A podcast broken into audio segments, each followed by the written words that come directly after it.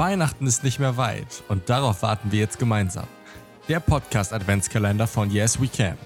24 Tage, Tipps, Tricks und alles rund um das Thema Videografie.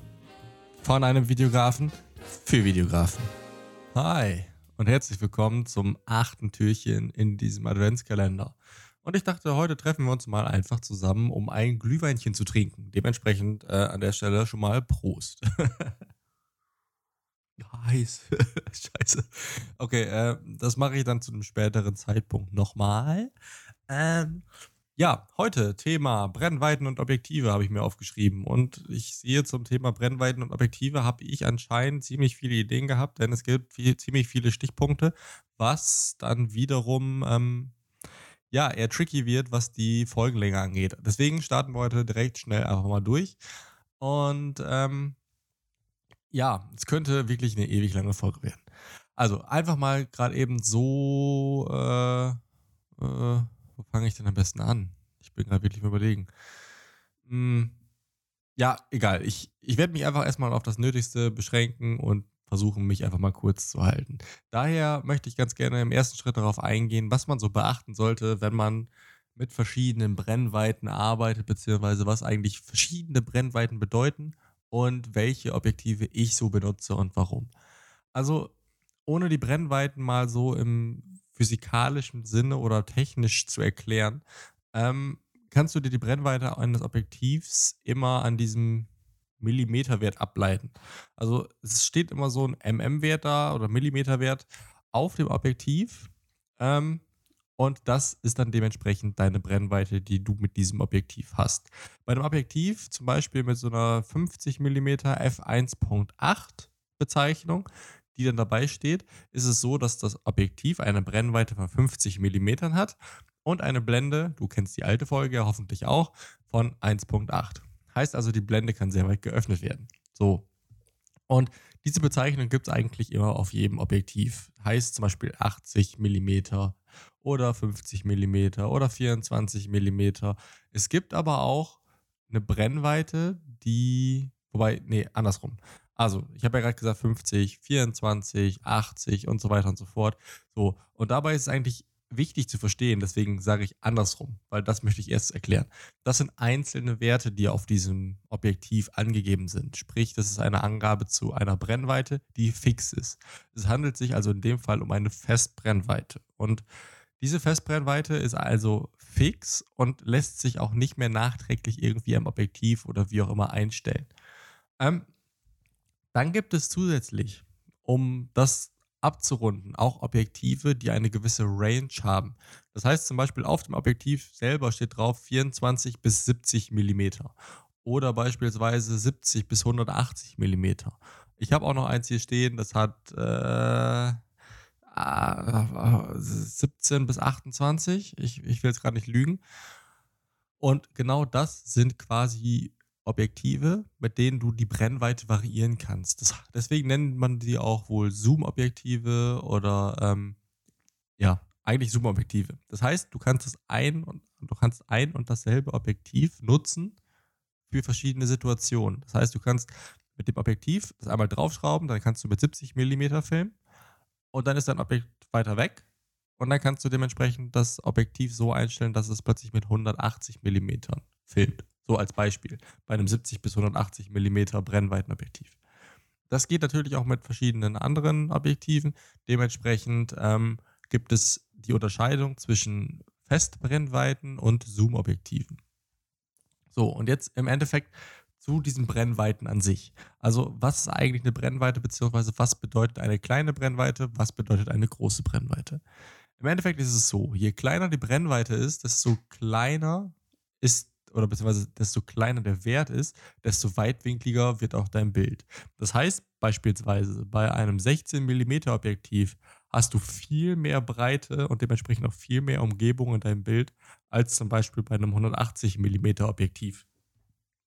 Bei einem 180 mm Objektiv hast du einen ziemlich begrenzten Bildausschnitt. Das heißt, du wirst, je größer dieser Brennweitenwert wird, desto schmaler wirst du in deinem Bildausschnitt und desto mehr Tunnelblick hast du in dem Sinne. Das heißt, du kommst zwar näher ran an dein Objekt mit, deinem, mit deiner hohen Brennweite, aber dein Bildausschnitt wird immer kleiner und begrenzt sich dadurch. Ähm, ja, im Endeffekt ist es so, ich habe ja gerade gesagt, also vielleicht, ich hoffe, das ist soweit verstanden. Sprich, geringe Brennweite, nochmal, geringe Brennweite, sehr offenes und weitwinkliges Bild, zum Beispiel für Landschaftsaufnahmen und, und für andere Geschichten, wo du viel Umgebung zeigen möchtest. Prädestiniert ist das für zum Beispiel Establishing Shots, sprich für Shots, die in die Szene einführen, die einfach zeigen, wo man gerade ist, wo du gerade bist. Und ähm, ja, dann für Detailshots beispielsweise, die wirklich diesen Tunnelblick forcieren und die sagen, ey, okay, ich möchte nur mich auf dieses eine Teil ähm, fokussieren. Da bieten sich dann dementsprechend große Brennweiten an, wie zum Beispiel 180 mm oder aber dein Objekt ist wirklich weit weg und du musst da dementsprechend mit viel Brennweite arbeiten, damit du nah rankommst und auch wirklich dementsprechend das Detail siehst. So, im Endeffekt ist es so, ich habe ja gerade gesagt, auf deinen Objektiven steht ein Wert drauf, anhand dessen du die Brennweite ableiten kannst. Das gilt aber allerdings nur, wenn du auch eine Vollformatkamera einsetzt. Ähm, nutzt du beispielsweise ein Objektiv mit einer Brennweite von 5, äh, 24 mm auf einer, also steht 24 mm und dann f1.4 drauf. Dann ist es so, wenn du dieses Objektiv an einer Vollformatkamera benutzt, du auch eine Brennweite von 24 mm hast. Wenn du aber dieses Objektiv mit 24 mm Brennweite auf eine APS-C-Kamera setzt, so musst du diesen Brennwert mit einem äh, Crop-Faktor multiplizieren. Dieser Crop-Faktor ist von Kamera zu Kamera unterschiedlich. Ähm, wenn ich jetzt mal das ganze Thema mit meiner alten Sony Alpha 5100 vergleiche, die hat einen Crop-Faktor von 1,5.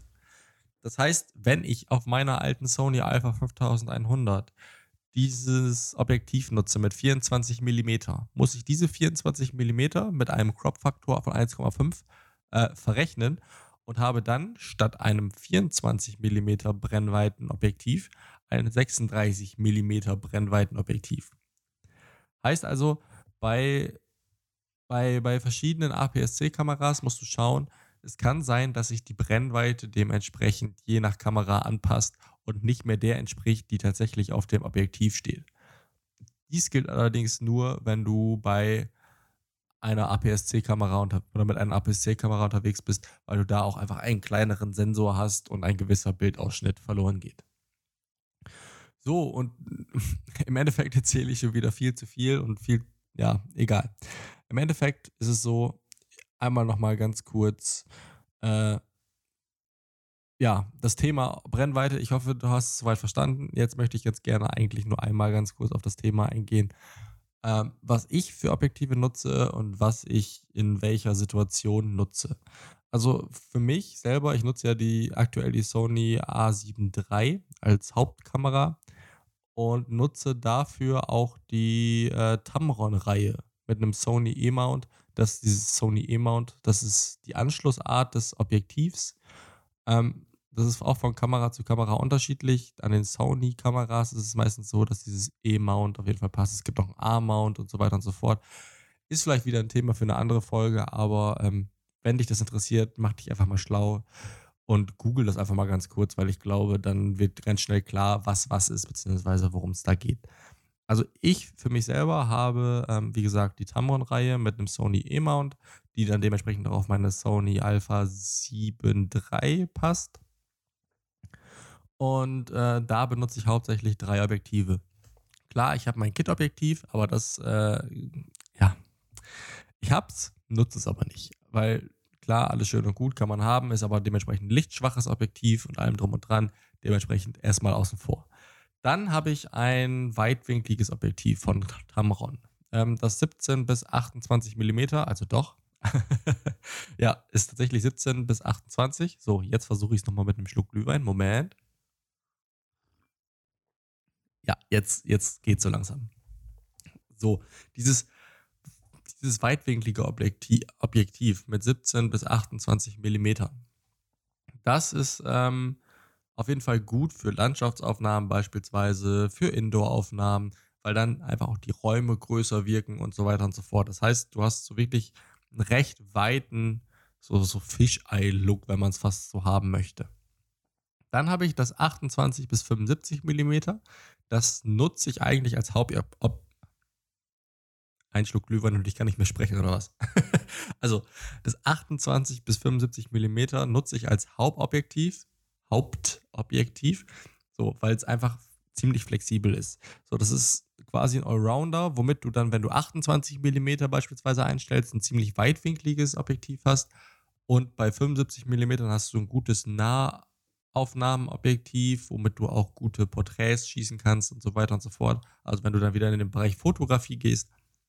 Und das ist halt so ein Go-To-Objektiv, mit dem ich hauptsächlich unterwegs bin. Und dann habe ich noch ein Objektiv, was von 70 mm bis 180 mm mit f2.8 geht also mit der Blende 2.8, ähm, was ich dann benutze für beispielsweise Sportveranstaltungen, auf dem Festival beispielsweise, wenn ich nicht so nah an die Künstler rangehen kann und so weiter und so fort. Heißt also eigentlich für Tätigkeiten, wo ich nicht nah genug ans Objekt rankomme, wo ich aber Aufnahmen brauche, wo man das Objekt gut erkennen kann.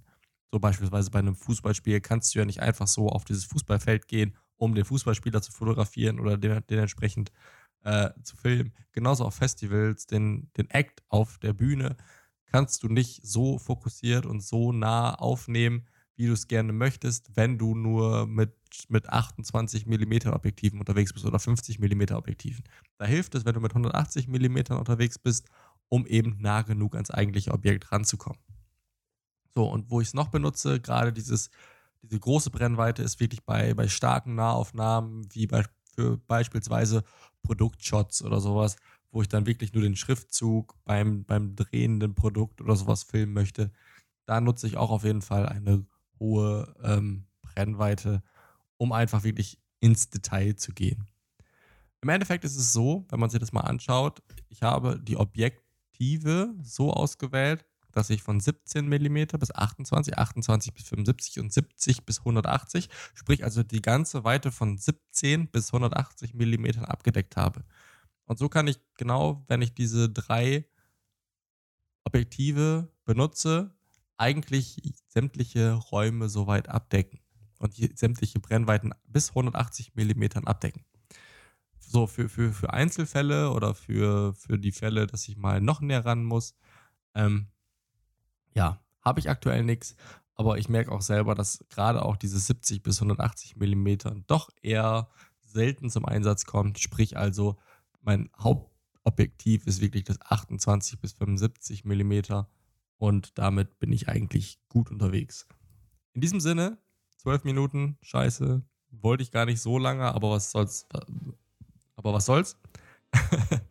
ähm, ich hoffe, du bist trotzdem dran geblieben. Ich wünsche dir noch einen sehr, sehr, sehr schönen Tag. Hoffe, du bist morgen wieder dabei im Türchen 9. Die Folge wird versprochen ein wenig kürzer. Und ansonsten wünsche ich dir noch einen schönen Tag. Hau rein und wir hören uns dann morgen. Bis dann und ciao, ciao.